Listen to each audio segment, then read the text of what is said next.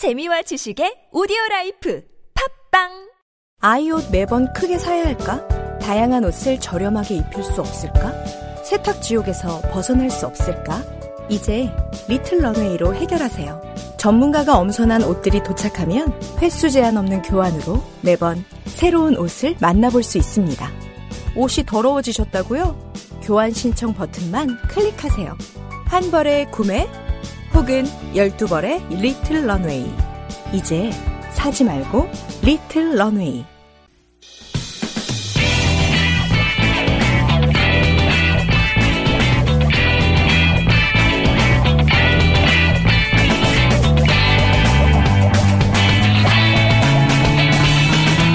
김어준의 뉴스 공장.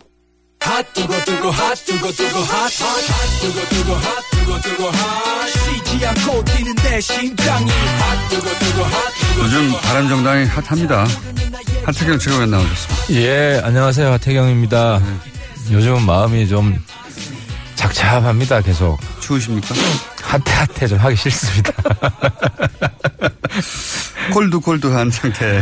아, 아무래도 이제 동료원들 뭐 인간적으로 굉장히 친한 사람들이에요. 우리가 그 어려운 탄핵 기간 뚫고 함께 이제 개혁하자고 어, 나라 한번 살려보자고 나왔는데 어 이제 막상 서로 막 서로 서로 비판하게 된 거 아니에요. 네. 서로 그래서 아무튼 마음이 와, 굉장히 좀 안 좋습니다. 그러니까 이게 이제 그 작은 덩치의 무리가 큰 덩치를 상대로 싸울 때 서로 이제 굉장히 결속력이 강해지기 마련인데 그러다가 다시 갈라지게 된 거 아닙니까 이게. 그렇죠. 뭐 지방선거라는 어저 냉엄한 정치 현실 앞에서 이제 뭐 지역구 사정 따라서 우리 지역구는 어 한국 당 세가 너무 세다. 사실 이게 출발입니다. 이게. 핵심입니다. 네. 근데, 근데 이제 제가 그 문제도 좀 다르게 볼 필요가 있다. 한국 당 세가 세다고 해서 여기서 탈당을 하게 되면 개별 탈당을 하게 되면 이제는 국민들이 다 안다.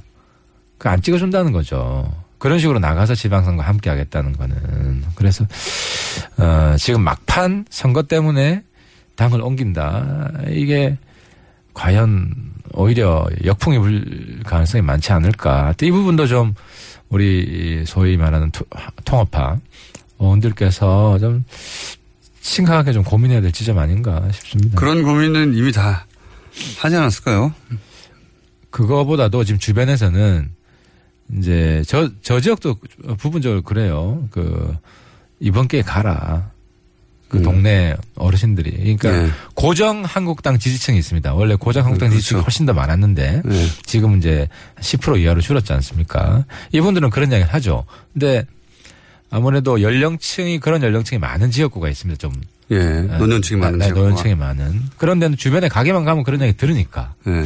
근데 그분들 마음에도 아 그래도 젊은 정치인이 한번 뜻을 세웠으면 끝까지 한번 가봐야지 하는 마음도 있거든요. 예. 그래서 막상 그렇게 해서 당대 당도 아니고 일부 개별 탈당해서 완전히 모양 구기고 가면 그렇게 말했던 분들도 그걸 하우 잘했어 해줄까? 저는 안 그럴 거라고 생각합니다. 그럼에도 불구하고 지금 저희가 어, 지난주에 인터뷰하기로는 대략 최소 9명 정도는 확실한 통합하라고 황영철 의원이 얘기하시던데 9명 정도는 확실한 통합하라고 보세요? 그러니까 이제 이게 보험 통합파 안에도 네. 제가 볼 때 이제 무조건 투항파, 묻지마 투항파. 아무 조건 없이 가야 된다. 그 몇 분에 됩니까? 저는 그분은 굉장히 적다. 한 둘 이하? 예, 예를 들어서 한 제가 사람 그 이름은 지명하기 좀 김무성. 전 대표요? 아니 김무성 대표만 해도 이제 친박 청산파가 있죠. 음. 근데 친박 청산파 안에서도 이제 박근혜 출당 하나만 이야기하는 분이 있고, 아이 그거 가지고 안 된다. 최경환 뭐 적어도 몇 명 이상 돼야 된다 네. 하는 분이 나눠져 있어요. 근데 지금 공개적으로 표명한 분 중에서는 우리 그 김무성 대표가 이제 박근혜 출당파죠. 출당파. 그렇죠. 근데 거기까지는 될 거라고 생각했나 박- 보죠. 그렇죠. 예, 박- 김무성 대표는 거기까지 된다고 생각한 거고. 근데 거기 김무성 출당만 됐을 때, 네. 박근혜 전, 대- 전 대통령 출당만 뭐 됐을, 됐을 때 나가려고 하는 사람은 아마 한 맥시멈 다섯 명 그러니까 등급이 있네요. 무조건. 그다음에 그렇죠. 박근혜, 그다음에 그 추가. 높이뛰기 등급이 있는 거죠. 예, 어. 한 최소한 세 등급이 있다. 예, 그럼 무조건 탈당파는 한두 명 정도에 불과하다. 그렇습니다. 예. 한 명도 아니고 한 두 명은 뭡니까? 왜냐하면 이제 공개적으로 예. 이게 정치인이라는 게 비공개로 이야기한 거는 언제든지 바뀔 수가 있습니다. 예. 그래서 비공개로 제가 들은 게 한 한두두 명? 명 정도는 되는데 누군데요? 예, 공개적으로 아예 주호영 원내대표 아닙니까 혹시? 아닙니다. 주 대표도 이제 본인이 뭐 통합하라고 밝혔어요. 그런데 이제 그 높이 조건은 네. 훨씬 높습니다. 아 그래요? 예. 몇명 안 되는데. 그래서 그쪽도 딜레마가 그러면 두 명은 확실히 그리고 나서 어 박근혜 최소한 박근혜 전 대통령은 출당되어야 한다가 몇 명입니까? 그게 이제 공개적으로 그렇게 이야기한 사람은 김무성 대표 한 사람, 한 사람. 한 사람 뿐이고. 근데 만약에 박근혜 대통령만 출당돼서 한 네명 다섯 명 정도밖에 없다. 네. 하면 그분이 나갈까? 왜냐하면 좀 많아야 그렇죠. 그 중에 묻힙니다. 예. 이제 지난번에 13명 나갔을 때도 보면 잘 묻히죠. 한두 명, 세명 정도 부각이 되고 네. 나머지는 묻힙니다. 권성동, 장재원 이들은 이런 분들만 눈에 띄고 나머지는 그렇죠. 어. 묻혔죠. 근데 한 네다섯 명만 되면 딱 우리 딱 뭐 5인방 뭐 이렇게 해서 딱 걸리잖아요. 네. 과거에도 뭐 친일파 누구 딱 이름 걸리듯이. 길게 남습니다. 예. 예. 그렇습니다. 그런 그런 효과가 있기 때문에 낙인 효과가 굉장히 강하기 때문에 아마 상당히 주저하지 않을까 저는 생각합니다. 음. 그러면 적어도 한 7, 8명 이상 9명 정도는 돼야 나갈 수 있는데 여전히 그렇게까지 가기엔 쉽지 않다고 보시는 거군요. 그죠. 왜냐하면 이제 어떤 의원님 같은 경우에는 팔적 예. 우리 과거에 여덟 명, 네. 그두 명은 나갔고 여섯 명 남아 있으니까 지금 이정현, 조 조원진은 지금 네. 한국당 아니기 때문에 여섯 명 나가야 된다라고 공개적으로 이야기한 분도 있거든요. 예. 그렇게 공개적으로 이야기한 분은 자기 입장을 바꿔야 되잖아요. 그건 또 본인 스타일을 많이 구기는 거기 때문에 아무래도 주저하지 않을까. 그리고 또 한 가지는 그 숫자는 대충 알겠습니다. 그러니까 이게 분위기가 확 형성되고 그리고 자유한국당 쪽에서 박근혜 전 대통령 출당 이루어지고 나머지도 어떻게 한다는 얘기가 나오고 대세가 아 이쪽으로 가는구나 하는 분위기가 형성되기 전에는 어렵다 쉽지 않다 그렇죠. 네. 예, 예. 그런 말씀이시고 그래서 그럴 경우에 야 이거 분위기로 넘어갔어 싶으면 10명도 넘을 수도 있겠네요. 어, 예를 들어서 팔적, 예. 팔적으로 다 출, 출당을 시킨다. 그럼 불가능하지 않습니까? 어차피. 아, 그렇죠. 근데 네. 지금 서청원 최경환도 안 하겠다는 거 아니에요. 지금 정호택 네. 원내대표 이야기는. 못 한다는 거죠. 예. 왜냐하면 우리 20명이 그 안에 있을 때도 그거 못해서 나온 거예요, 사실은. 네. 그 당시에 거기서 우리가 우리가 팔적 내보내겠다. 근데 의총에서 국회의원들 다 모여가지고 3분의 2가 동의해야 되는데 예. 3분의 1만 반대하면 못 나가잖아요. 예. 근데 서청원 최경환 이, 이 도움을 받아가지고 국회에 들어온 사람 범침박 하니까 3분의 1 충분히 넘는 거예요. 음. 그래서 나온 겁니다. 근데 우리 20명이 나왔는데 아, 안에 있을 때도 안 된 게 지금 될까? 라고 생각하시는 거고요. 그러면 확실한 자강파는 몇 명입니까? 아, 이거 확실해. 예. 확실한 자강파 뭐 한국당은 없어져야 돼 청산 대상이다. 통합 대상이 아니라 네. 이건 뭐 하태 하태는 확실하고 예. 확실하고 홍준표는 보수 아니다. 그리고 뭐 나머지 분들도 어뭐 우리 유승민 의원, 예. 이해운 예. 뭐 이런 분들은 확실하죠. 지, 지상 야, 지상욱 지상욱. 의원도 확실하고 어. 대변인. 예. 그래서 이제 공개적으로 발언한 분들은 뭐 정치인으로서 그래, 그래봐야 봐요. 네 명, 다섯 명 아닙니까? 그리고 나머지 분들도 어 박인수 의원님도 예. 어, 공개적으로 뭐 여러 번 말씀하셨고 김세현 의원님도 어 그러신 그러면. 한 7, 8명? 잘 잡아서? 뭐 그렇죠 7, 8명 확실하죠. 예. 그리고 아까 이야기한 이제 한 중간지대에 있는 분들이 있는데 예. 이제 그분들은 박근혜 출당만으로 가기가 어렵죠. 그러면 최소 네다섯 명, 최대 한 10여 명 이렇게 생각할 수도 있겠네요. 아, 10여 명까지는 너무 많고요. 어렵다. 제가 볼 때는 뭐 지난번에 화영철 의원께서 이야기했던 맥시멈 9명. 맥시멈 한 명. 예. 언제입니까? 결행의 시기는 보시기에. 원래 이제 김무성 대표가 26일까지 결단하겠다. 왜냐하면 26일부터 우리 전당대회에 등록을 합니다. 26일, 27일 예. 근데. 국감 기간이잖아요, 그때는. 그렇죠. 그래서 원래는 김무성 대표가 국감 기간에도 나갈 수 있다는 식으로 이야기를 하셔가지고. 욕 많이 먹을 것 같은데 그때는. 어, 그렇죠. 그래서 근데 김무성 대표 말씀 좀 잘 바뀌잖아요.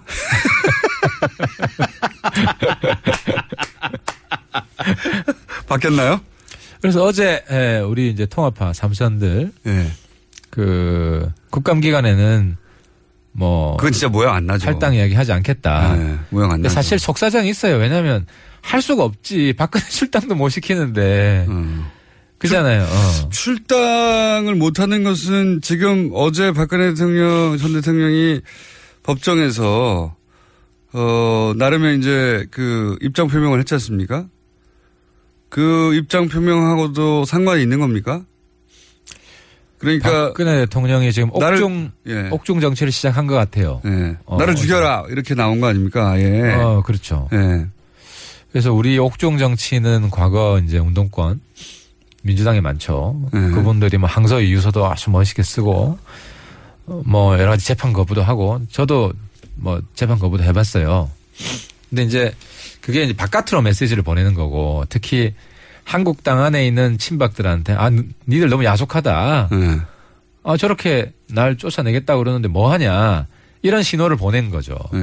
그래서 친박 한국당 내 친박들이 좀 움직일 거라고 저는 생각을 하고 그게 그 출당의 절차가 어떻게 되죠? 박근혜 대통령 출당은 간단합니다. 이제 현역 의원보다 더 간단해요. 전직 대통령이지만 예. 그래서 윤리위에서 나가라 그럼 나가야 돼요. 음. 결정을 하면 윤리위에서 나가라고 아직 결정이 안 됐죠. 아직 안 됐죠. 그리고 그 저희들이 있을 때 예. 어떤 만행이 있었냐면 윤리위에서 결정을 하려고 했어요. 예. 내보내려 그랬어요. 근데 윤리위에 그 신임위원회 7명을 최고위원회에서 뽑아 넣었어요. 예. 그걸 막기 위해서. 그런 식으로 막았었죠. 이번에 그렇게 막지 못할 거고. 여하간 윤리위에서, 어, 재소 결, 그 출, 출당 결정을 하면 그걸 끝입니까? 그걸로 끝입니다. 음. 그래서 간단하네요. 어, 박근혜 대통령 출당은 홍준표 대표가 마음 먹으면 언제든지 할 수 있는데. 언제든지 할 수 있고 그 정도는 해야 됩니다. 지금 근데 출당을 저희들이 시도한 지 사실 저희들이 시도했거든요. 시도한 지 지금 거의 10개월도 10개월이 지났는데 출당이 안 되고 있는 정당이라는 거죠, 정- 정당이. 아니 그런 정당하고 뭔 이제 통합을 이야기를 하냐. 출당 자체가 쉽지 않을 것이다. 지금 저렇게 나오고 아니, 출당 있고. 가능하다고 생각되는데 예. 아마 박출당 하나만으로 아홉 명 데려오려고 그래서 박출당의 값어치를 굉장히 높이려고 하는 전략을 쓰지 않을까. 그건 그런 것 아무것도. 아닌데. 예. 그건 이미 정치적으로 이미 사망한 정치인인데, 어, 어쨌든 출당이 이렇게 어렵다고 계속 그, 끌다가 나중에 이거 하나로 만족하고 나머지 와라. 라고 하는 전략인 것 같다고 이제, 그렇죠. 아 이게 엄청나게 큰 개혁이었다. 우리 예. 뭐 이런 식으로 광고하려고 지금 뭐 준비하고 있는 거 아닐까. 결국 하긴 할 거다. 아, 뭐 그 정도는 하지 않겠습니까? 그 정도도 못하면 저거 진짜 정당도 아니지. 예. 그리고, 그리고 나서, 그러면 이제 시기가 국감 이후가 되면, 그죠? 그러면 시, 11월 13일이 전당대입니까? 전당대회 마지막 날이죠. 그때 대표가 나오죠. 13일 날. 그럼 이미 돌고 있는 거 아닙니까? 그죠? 전당대회 중에 나가는 이런 불상사가 생기는 거죠. 그러니까 지금 26일 얘기했던 것도 전당대회 하기 전에, 어, 전당대 지금 당대표 뽑는다고 막 하고 있는데 거기서 나가버린다는 게 모양이 안 나고, 그리고 전당대회에서 당을, 대표를 새로 뽑았는데 나간다는 것도 모양이 안 나니까, 그 전에 끝내버리려고 26일을 선언했는데, 그거는 국감이라고 하는 일정 때문에 지금 불가능하게 됐고, 그래서 11일로 넘어갔어요. 국감 일정보다는 이제 박근혜 출당도 못 시키기 때문에 그게 더 원래는 출당시키고 진도가 나가면 결행하려고 했을 거예요. 왜냐하면 전당대회 프로그램이 진행 중일 때 나가면 더 욕먹어요. 그렇죠. 그잖아요. 예. 어, 지금은 그럴 수밖에 없네요.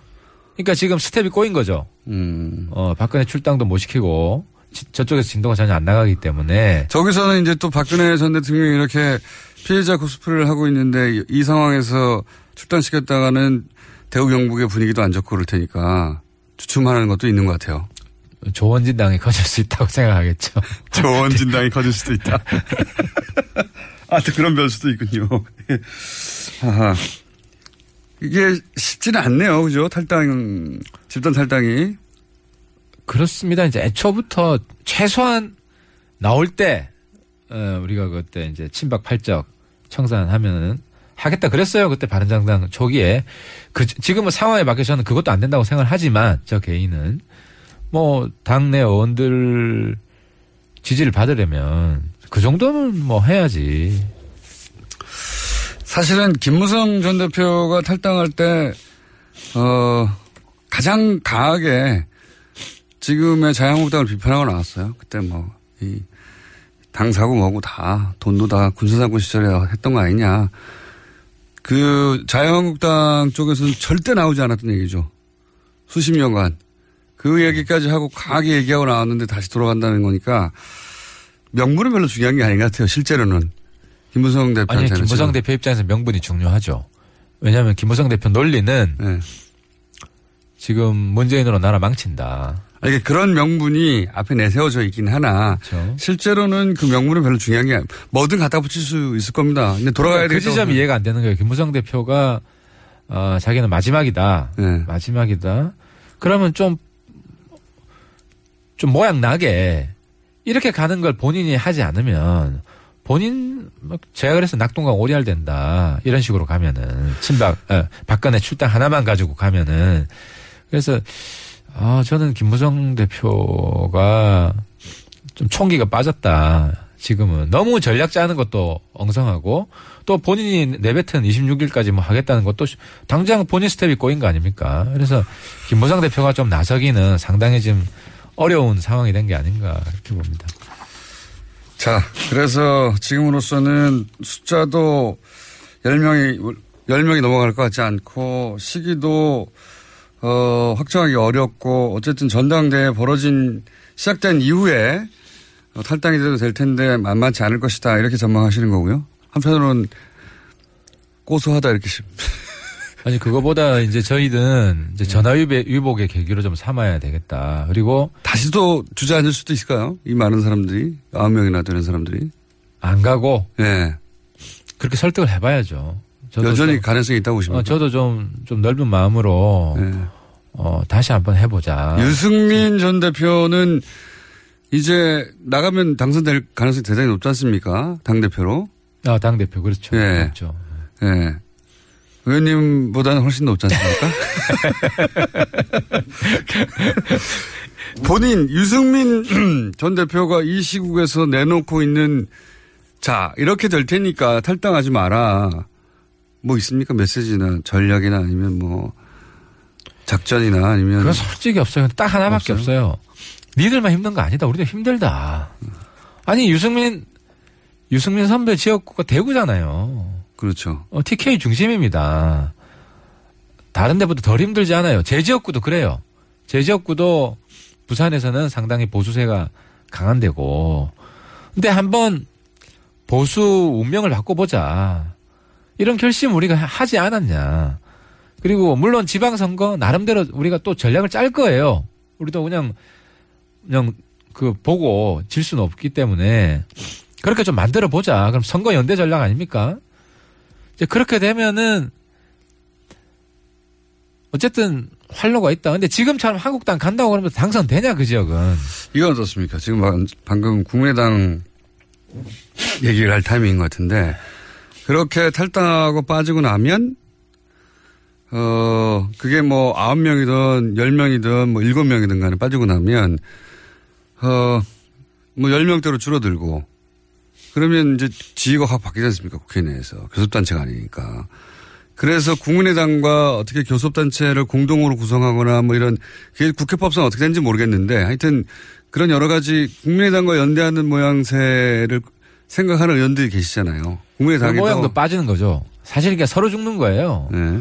그러니까 제가 뭐 지난번에도 이야기했지만 2단계 연대 전략이 있다. 그래서 1단계 신뢰 구축을 하고 네. 정책 연대를 하고 그게 진도가 좀 나가면 선거 연대 해야 된다. 그래서 이제 단일화죠. 어, 그리고 단일화하는 목적이나 이런 걸 국민들한테 설명을 하고. 근데 지금 이런 식으로 돼 버리면 동등한 파트너가 아니다. 그렇죠. 아, 이런 국민의당 입장에서의 뭐 일종의 흡수하려고 하는 국민의당 입장에서는 그런 마인드를 가질 것이고, 그죠? 그런 흐름이 내부에서 강화될 수 있죠. 물론 뭐 그렇더라도 이제 우리가 뭐 정의당보다는 좀 크기 때문에 예. 예, 뭐 다른 면은 있지만 확실히 이 교섭단체로 있을 때 우리가 대등하게 요구할 수 있는 것들이 아무래도 좀 약고가 중나 중나야 되나? 그러니까 서로 지금 망하는 길이다. 국민의당하고도 이렇게 약혼은 뭡니까? 우리, 기- 우리 기가 죽는다는 거지.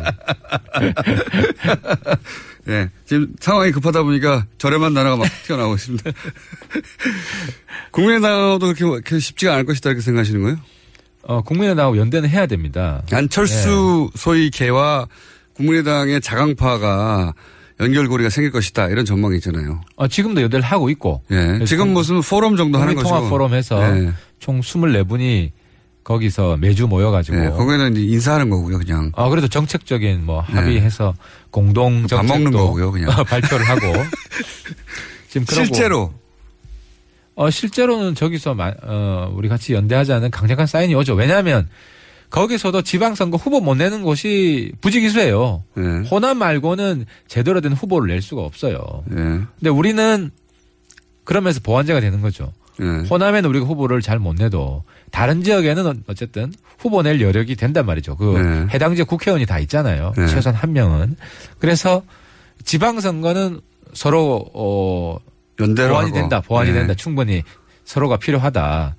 때문에 문제는 국민들이 볼 때 저게 에, 선거 이기기 위한 공학적인 연대다. 이게 아니라 우리나라 아, 정치를 발전시키기 위해서 개혁을 하기 위해서 저 두 집단은 반드시 힘을 합쳐야 된다. 이런 명분을 쌓아가는 게 지금 중요한데. 필요한 시기예요. 근데 네. 지금 뭐 그런 명분 쌓을 틈이 없잖아요. 지금 우리 내부에서 네. 이런 소란으로. 원래 국감 전략 얘기하려고 했는데 뭐 국감도 잘 안 되고 지금 자강 국감 전략이 딴 게 없어요. 우리는 출석 제대로 하는 게 국감 전략입니다. 출석 때 도장 찍는 게. 그러니까 바깥에서 무슨 일이 생기면 그거 뛰어가야 되잖아. 당내 문제로. 그래서 어제도 한국당 비판을 했죠. 모양은 한국당 국감 거부하지 마라. 우리는 정말 하고 싶다.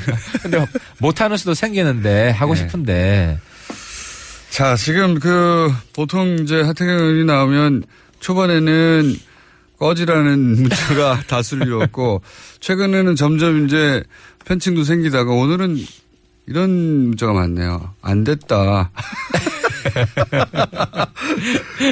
코 그만 먹고 울지 마라. 아 오늘 코까지 막히네. 지금 우는 건 아니고요. 우는 건 아닌데 아무튼 오늘 컨디션이 참 안 좋습니다. 굳세어라 네. 하태경 어쩌다 그렇게 된다. 이런 문자가 많네요. 아, 근데 정말 그 이번에 통합파 네. 삼선 의원들 같잖아요. 저는 인간적으로 참 친해요.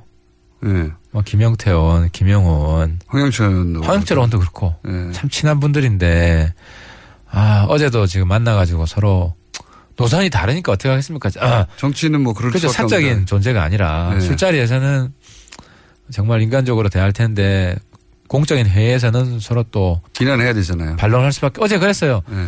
아, 쿨하게 하겠다. 정말 가고 싶다면 그냥 보내드리겠다. 감정 상하지 말고. 그리고 그 거창한 명분 내세우고 그렇게 하게 되면은 또 반박을 안 할 수가 없다. 그렇죠. 아, 그러니까 좀 솔직하게 솔직하게. 합시다. 네. 이렇게 이제 이야기를 했는데 거기도 정치인이다 보니까 또 명분을 세워야 되잖아요. 자기 자기 면이 있죠. 그렇죠. 네. 그렇기 때문에 나중에 그런 얘기가 또 밖으로 나갈 수도 있는데. 아 맞습니다. 그래서 더더욱 네. 그쪽에서도 명분을 세우려고 할 거고 예. 그러면 또 대응을 안 할 수가 없고 정치가 이렇습니다. 예. 정치 아무나 하는 게 아닙니다. 아유 힘듭니다. 예. 원래 녹록지가 않아요. 근데 가장 녹록지가 않은 게 바로 이 정치판인 것 같아요. 저도 구경하다 보면 야 사람들이 저렇게까지 될 수 있구나. 예. 그렇죠. 개인적인 자존심 뭐 이런 거 다 버려야 되고 또 인간적으로 친했던 것까지 지금 다 황폐해질 수 있는 것까지 다 가, 각오하고 가족들 희생될 수 있는 것도 각오해야 되고 그래서 공적인 과거에 뭐 계백 장군이 가족들 죽였다고 하지 않습니까? 뭐 요즘 뭐 죽일 일이 없겠지만은 우리 가족들이 정말 아픔을 당하면서도 어디 호소 못하는 이 정도는 감수하고 해야 돼요.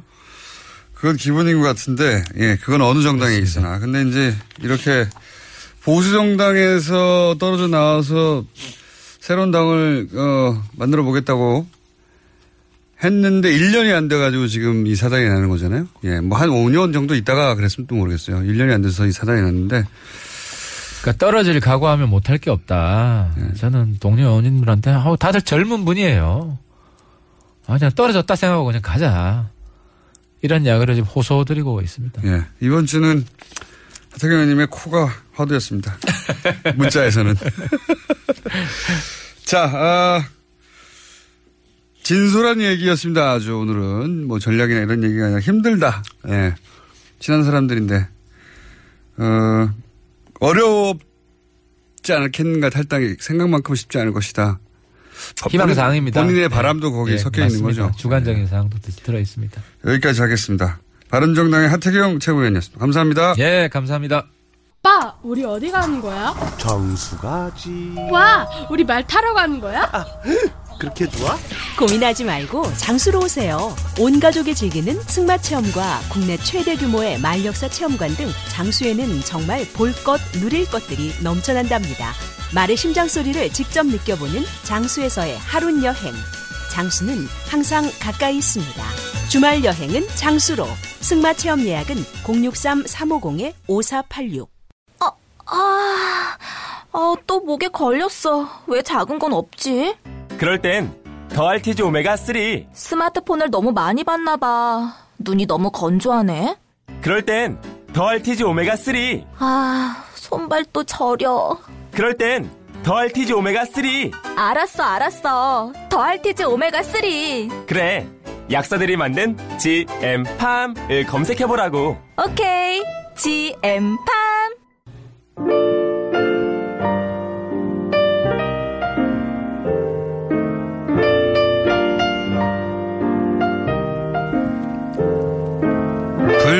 불친절한 AS 박영진 의원 인터뷰 문자 많이 왔습니다. 네. 특히 비실명 계좌는 뭐 좀 아시는 분이네요. 휴면 예금 편입할 때도 비실명 계좌 과징금을 빼고 편입합니다. 지금까지 그런 과징금을 낸 사람들은 은행에 가서 소송해야겠습니다. 그러나요? 네. 그런 분이 한두 분이 아닐 텐데. 자, 그 외에 박영, 박 의원님 참 재밌네요. 이런 문자들은 다 의원실에서 온 걸로 간주하고 소개하지 않겠습니다. 그리고 하태경 의원님 문자 오늘 참 많이 왔어요. 예. 욕 문자는 줄어들고 지지 문자는 늘어나고 그리고 코 문자가 많이 늘었습니다. 코와 관련해가지고. 예. 코 좀 풀고 얘기해 주시면 안 됩니까? 이런 문자. 너무, 너무 드시는 거 아니에요? 이런 문자 좀 많이 왔습니다. 어제 5, 1550번 광역버스 기사님이 뉴스 공장 틀어주셨는데 승객 모두에게 들려주실 욕심으로 볼륨을 엄청 크게 하셨다가 승객한테 항의를 받았습니다. 네. 격려 좀 해주세요. 크게 트세요. 네. 기사님은 그 버스를 하루 종일 타고 손님들은 잠깐 타고 내리는 거잖아요. 네. 듣고 싶은 볼륨으로 그냥 트십시오. 자, 그리고 닷은 누구, 누구 겁니까? 예. 굉장히 중요한 문장이죠. 크게 유행인데, 관련해서 본 문자 중에 제일 웃긴 문자입니다. 오겐키 다스까.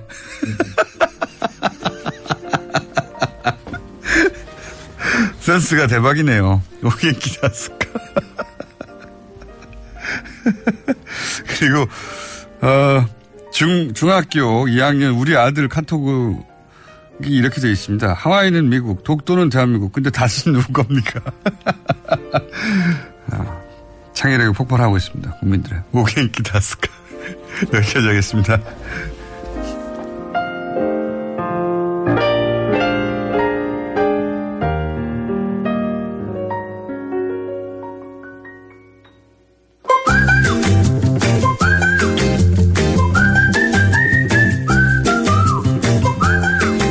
정태인 소장님 나오셨습니다. 안녕하십니까? 네, 안녕하세요. 칼 폴라니 사회경제연구소 요즘 다시 또 가입자가 약간씩 늘어나고 있습니까? 음, 모르겠어요. 지난주에는 저희가 국제학회를 했기 때문에 네. 뭐 통계를 확인하고 이럴 겨를이 없었습니다. 국제학회도 해요? 그럼요. 네, 음, 아홉 개국에서 한 100명의 학자가 참여. 진짜요? 예, 예. 어, 진짜 연구소 많네. 아, 진짜? 구멍가게 취급하고 있어요. 아홉 개 나라에서 100명의 학자들이요? 예, 세계적인 학자들도 많이 왔습니다. 오, 그러면 그, 그 지금 우리 나라에서 문제가 되고 있는 소득주도 성장론을 만든 사람들이 왔어요. 오. 슈토카모라든가 뭐 이런 어, 오나란이라든가. 그거를 소장님의 초청으로 다 온 거예요? 그럼요. 그 사람들 소장님을 알아요? 그럼요. 아, 그 김원진 총수 저 어떻게 보는 거예요, 지금? 소장님 훌륭하신 세계적인 소장님이시구나. 아니 근데 그분들을 다 초청할 비용이 됩니까 이 연구소로? 현재? 예, 예.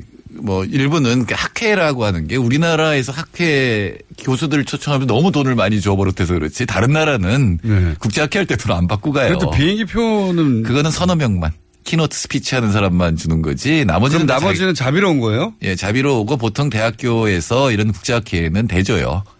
대학에서. 그러니까 교수들은 대줘요. 그러니까, 어, 독립 연구자들은 굉장히 힘들죠. 특히 뭐 캐나다 이 정도면 300만 원 되거든요. 아, 대학 교수에 있는 분들은 여기 초청 받았으니까 학교에 지원을 받아서 오고. 예, 예, 예. 그 중에서 이제 어, 주제 발표하는 분들은 이제 비용으로 초대하고. 주제 발표도 공짜로 하고요. 네. 저기 keynote speech라고 우리가 특별히 불러서 이렇게 얘기를 해달라고 맨 하는 사람들.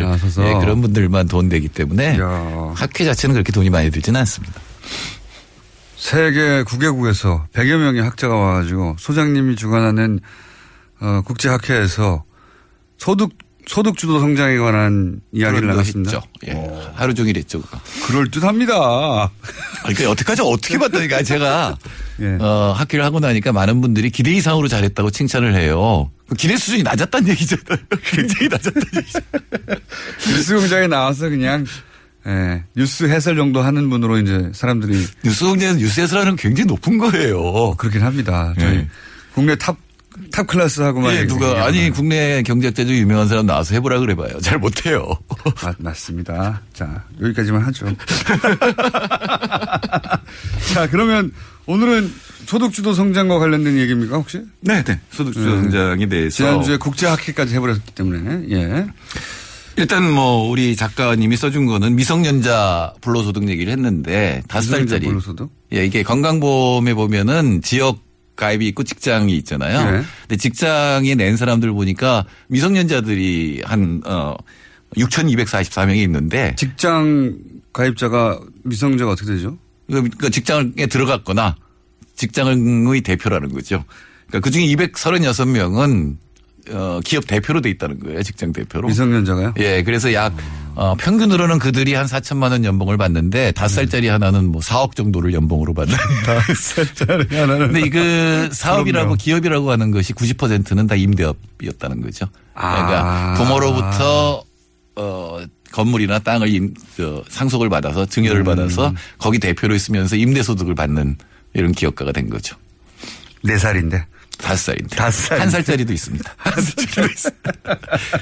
그러니까 이 아, 자체 이게 가능합니까? 자체는 불법이 아니죠. 이 자체는 상속 불법이 증여세를 냈다면 물론 조사해 봐야 되겠지만 네. 상속 증여세 제대로 냈다면 자, 어, 불법은 아닌데 만일에 이게 주식회사라면 이거는 이, 이 주주의 권리를 빼앗은 거잖아요. 주주가 엄마, 배임이죠. 배임이죠. 그죠?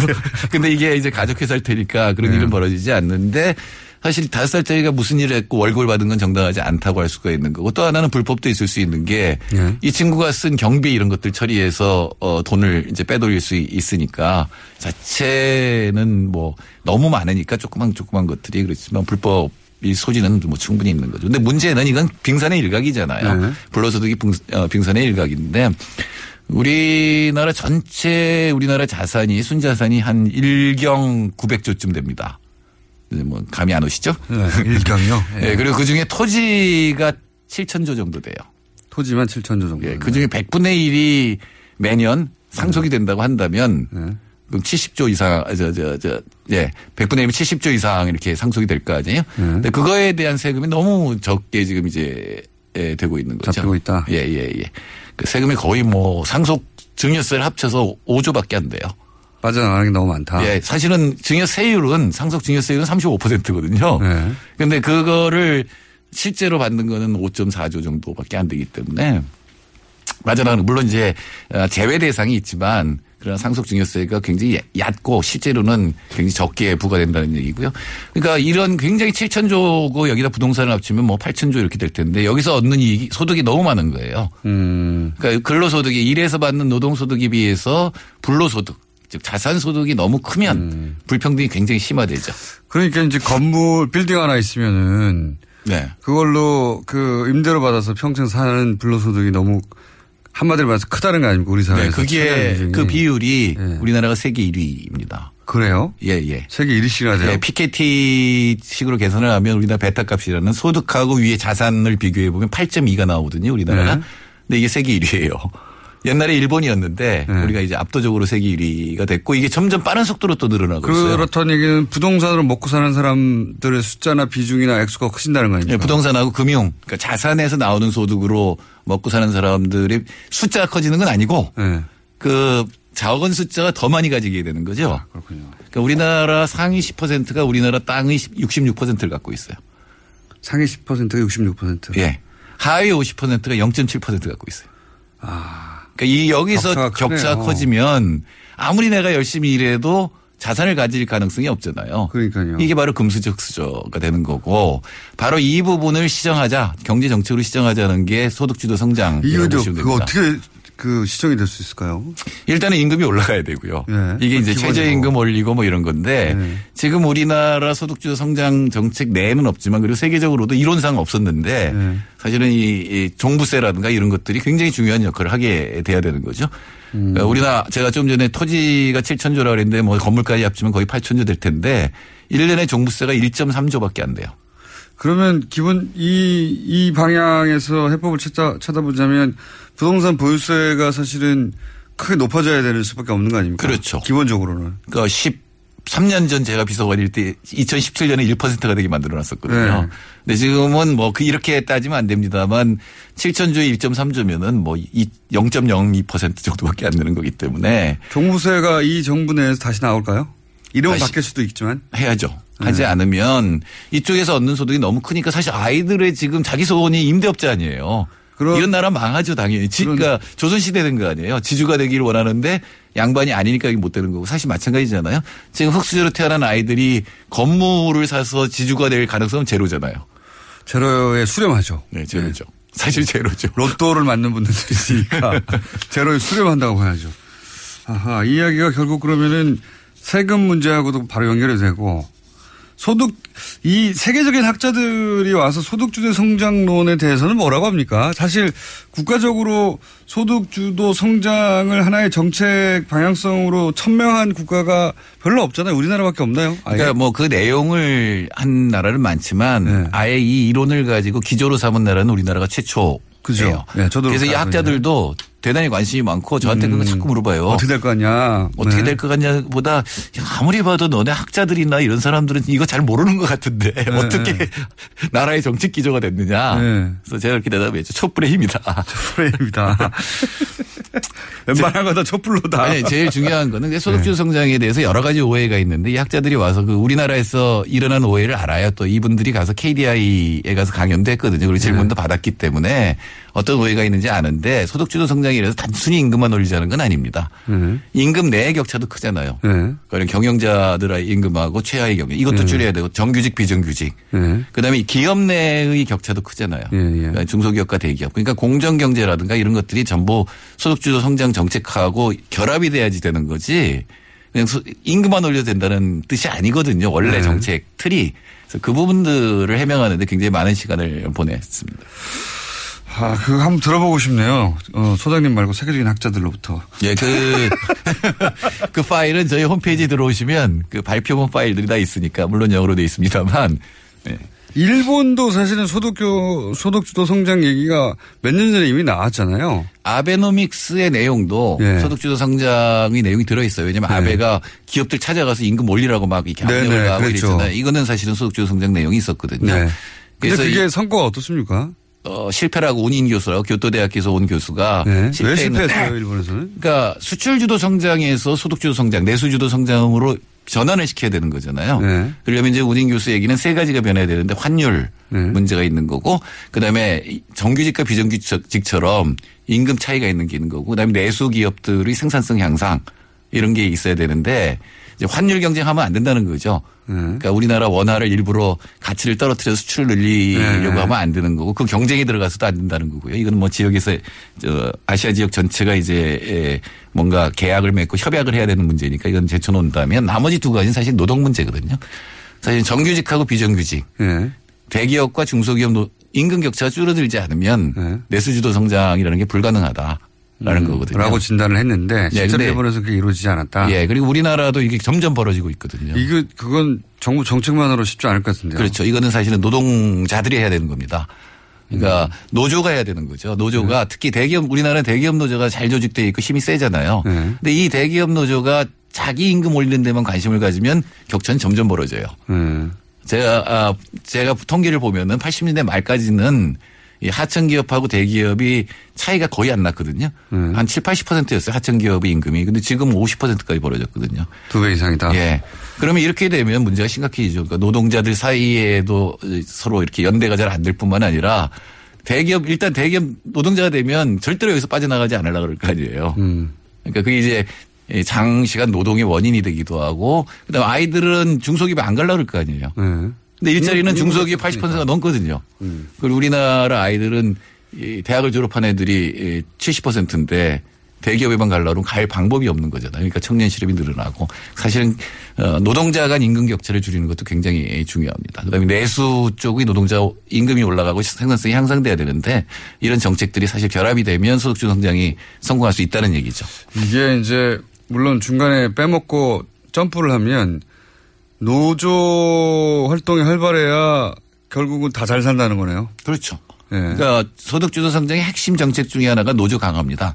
다만 노조가 자기 기업의 이익만 추구하는 게 아니라 전체 경제 이익을 위해서 행동해야 된다는 굉장히 어려운 과제입니다. 그건 정말 어려운 일인데. 사실은 스웨덴 노조만 좀 성공을 했었고 네. 다른 데서 그렇게 성공을 한 경험이 없어요. 스- 지금 1분밖에 안 남았는데 스웨덴 노조는 어떻게 성공했죠? 그러니까 연내 임금이라고 해서 네. 수출 대기업 노동자들이 자기 임금을 깎아서 내수 중소기업 노동자들을 이야, 올렸어요. 그거는 진짜 쉽지 않은 일이네요. 예, 그래서 스- 스웨덴의 그 신화가 일어난 겁니다. 복지와 경제 성장을 다 사로잡는 자기 월급을 깎아서 네. 예를 들면 우리로 지금 비정규직에다가 급여를 올려주는데 쓰자고 합의를 해버렸다고요? 예, 예. 그게 이제 중앙교섭을 하기 때문에 그렇게 하는 건데, 아예 엘로라고 하는 민주노총이 그 정책을 20년 동안 씁니다. 그래서 스웨덴이 경제 성장률도 굉장히 높고 복지도 높은 나라가 됐죠. 그게 우리나라 소득주 성장에서도 관건이에요. 정부보다는 노조가 사실은 더, 어, 다 같이 잘 사는 키를 갖고 있어요. 거네, 한마디로. 예, 예. 불로소득을 줄이고 노동소득을 평등하게 분배하자. 이게 소득주도 성장의 핵심입니다. 여기까지 하겠습니다. 정태수 소장님이었습니다. 세계적인 학자. 와, 친한. 노준이었습니다. 내일 뵙겠습니다. 안녕.